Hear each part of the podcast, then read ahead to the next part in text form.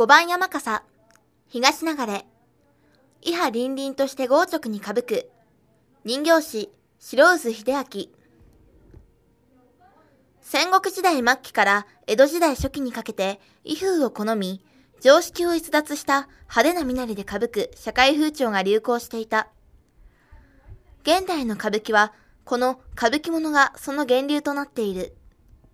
戦国の世を東大切手の歌舞伎物として生きた男が、戦国武将の織田信長や前田利家と並ぶ前田慶次である。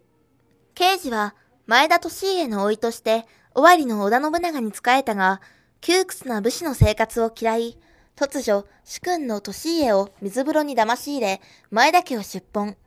その後、京都では国蔵院ひょっと祭とひょうきんな名前で自由気ままな生活をしていたが、直江兼次との出会いから、米沢藩の上杉景勝に仕えることとなる。その兼次と関ヶ原の戦いの北方戦となった山形の最上義明との長谷道場の合戦に参戦し、上杉軍撤退の際のしんがりを務めて大活躍をした。その時の刑事は黒具足に症状費の陣馬を折り、金の平高い数珠を首にかけ、数珠の房と金病炭は背に垂らし、大不変物の旗差し物をつけ、相葉、松風の頭には金の兜をかぶせていた、と、その歌舞伎たる姿は武将たちを驚嘆させたと伝えられている。